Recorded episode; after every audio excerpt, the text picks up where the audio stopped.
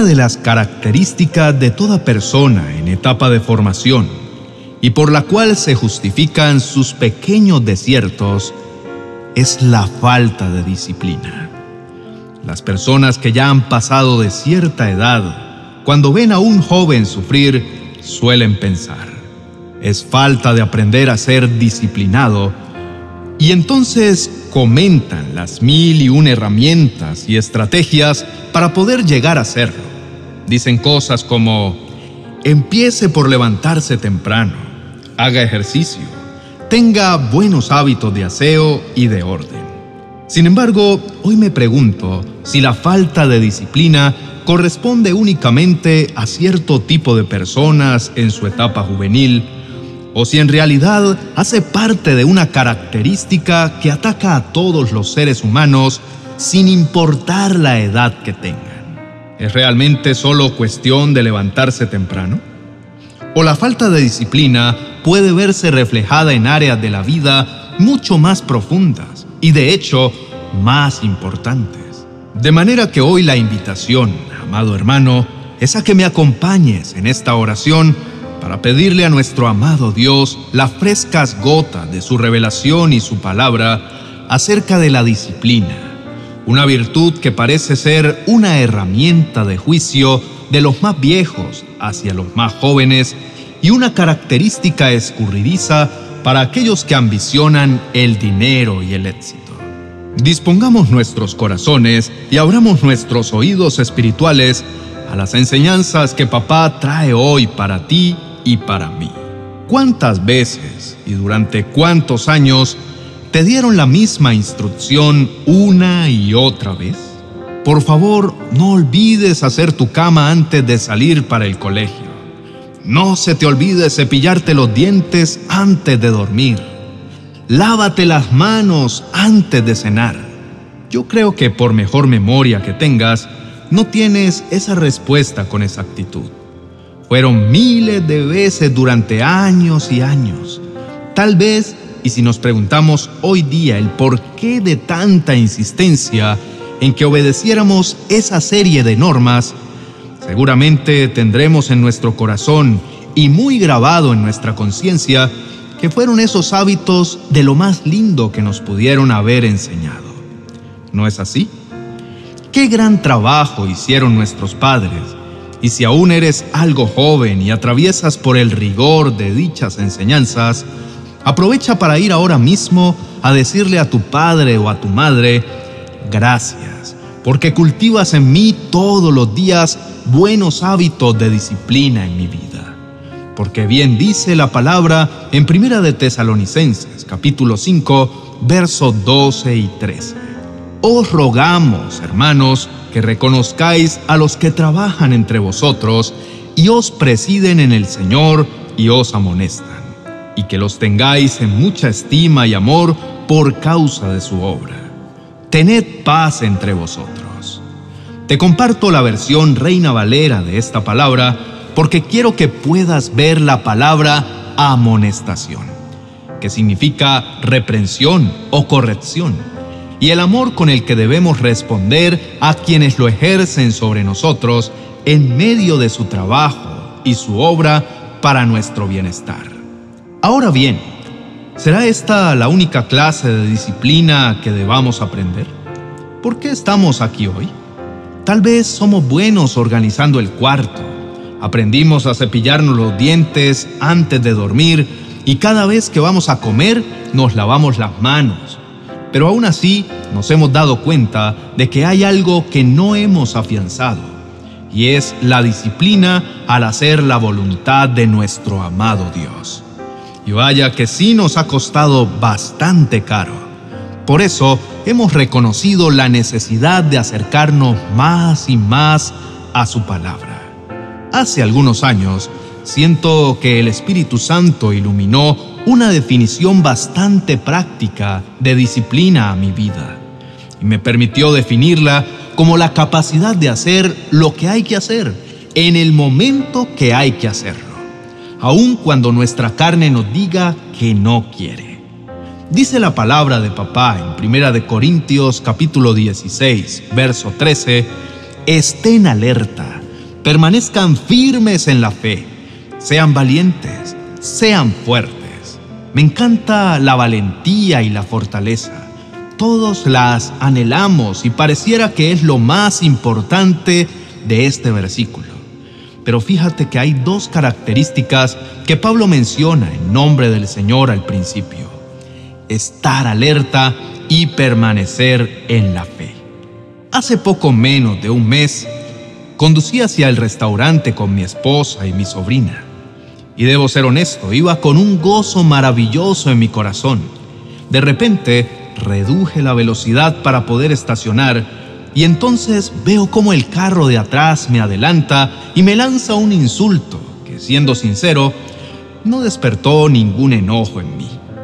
Logramos almorzar, mi gozo seguía abordándome de manera especial y al salir del lugar de estacionamiento, una motocicleta con exceso de velocidad que casi choca con nosotros, se me acerca a la ventana y me lanza una mirada de esas de pocos amigos con un insulto entre dientes. Esta vez debo admitir que me asusté y que ya la sensación no fue cómoda porque sentí que no había sido mi culpa. Pero mi gozo se mantuvo y sin ningún tipo de contienda avanzamos con tranquilidad. Más adelante, en una calle de muy baja velocidad, traté de esquivar una fila de carros estacionados en medio de la vía. Y sin darme cuenta de que era una vía de doble sentido, conduje por la izquierda. Entonces me encontré con un carro que venía en sentido contrario, a muy baja velocidad. Mi reflejo fue levantar la mano en señal de disculpas y ubicarme rápidamente en el carril derecho para que él pudiera pasar. Pues hermanos, lo que recibo es un grito con una ofensa un poco más agresiva que las otras. Y esta vez te digo que sí siento cómo el enojo me intenta invadir y aunque ignoré el insulto, debo reconocer que a mi mente vinieron un par de pensamientos como: no es justo, me va a tener que oír, ya fue suficiente, es la tercera vez que me insultan hoy. Y empecé a sentir cómo mi gozo empezó a ponerse en riesgo. Sin embargo, entendí, mi disciplina estaba siendo probada. Era la hora de hacer lo que había que hacer en el momento adecuado, aunque mi carne me pidiera lo contrario. Era la hora de estar alerta, perdonar rápido y permanecer firme en la fe. Hay tres versículos en los que Dios nos dice lo mismo. Deuteronomio 5:32, Josué capítulo 1, verso 7 y Proverbios capítulo 4, verso 27. No te desvíes ni a derecha ni a izquierda. Me recuerda la insistencia de papá y mamá. Nos repetían lo que sabían que era importante. Ser disciplinado no es solo tener buenos hábitos alimenticios, deportivos o de aseo. La disciplina impacta a la fe. Hoy Dios nos enseña a que en la fe se permanece sin desviarse ni a derecha ni a izquierda. Como en la carretera de mi historia, sin descarrilarse. La disciplina no es obedecer a mis emociones, sino avanzar recto en la palabra de Dios, que es espíritu, vida y gozo. Hoy quiero que entiendas, amado hermano, que la disciplina, al hacer el bien, puede que traiga dolor y sacrificio.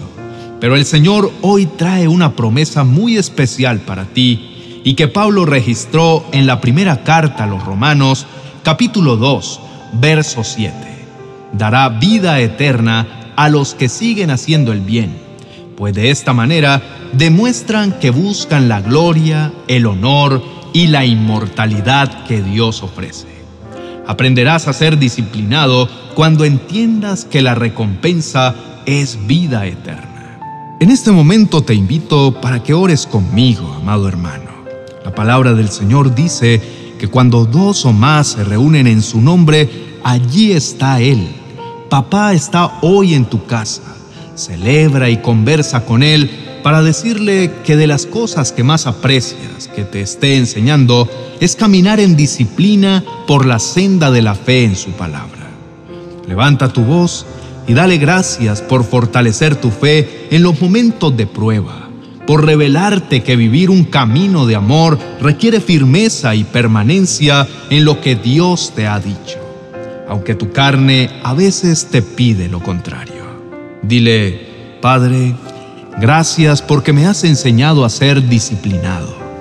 Gracias porque con cuerdas de amor hoy me atraes a tu presencia para darme una clase acerca de mantener una vida en fe a pesar de las amenazas y los golpes que el mundo me pueda arrojar. Entiendo que la disciplina no solo se trataba de aquellos buenos hábitos que en su momento papá y mamá me enseñaron, sino de reconocer la importancia de la permanencia en tu amor día tras día, sin importar lo que nos pueda acechar. Ser bueno es lo que anhelo, Señor. Sé que soy una buena persona porque tú me creaste. Sé que tu Santo Espíritu habita en mí y te doy gracias por tan precioso regalo. Ahora entiendo cómo mi disciplina es puesta a prueba en pequeños detalles, en cómo respondo a los insultos y a la injusticia, en cómo sigo avanzando en un camino de bondad a pesar de las agresiones que se alzan en mi contra, en acatar una simple norma de tránsito o hasta en llevar siempre un abrazo de amor a mi esposa aunque esté agotado, de mal humor o acechado por la tentación. Te pido, papá, en el nombre de tu Hijo amado Jesucristo, que me ayudes a permanecer siempre alerta, a partir de ahora, a los ataques o pruebas a mi disciplina. Hoy determino avanzar por una senda de fe y de obediencia. Ayúdame, Señor, a darme cuenta a tiempo de los abismos en los que puedo caer al desviarme a izquierda o a derecha. Ayúdame a refrenar mi lengua. Ayúdame a refrenar mi cuerpo, porque mi anhelo es avanzar directo por la vía del amor que conduce a la vida eterna en tu presencia. Amén y amén. Amado hermano, espero que esta palabra haya calado en lo más profundo de tu corazón. Quiero que sepas que el Señor te acompañará siempre en tu camino de bondad porque te ama y se deleita en tu fe. No permitas que el enemigo logre su objetivo al distraerte y ponerte en contiendas y desobediencias al Señor. Permanece alerta. Es por eso que quiero compartirte el siguiente video para que recibas el mensaje de vida que el Señor trae para ti acerca de cómo vencer a aquel que atenta contra tu fe. Escúchalo y recuerda suscribirte y dejarnos un comentario.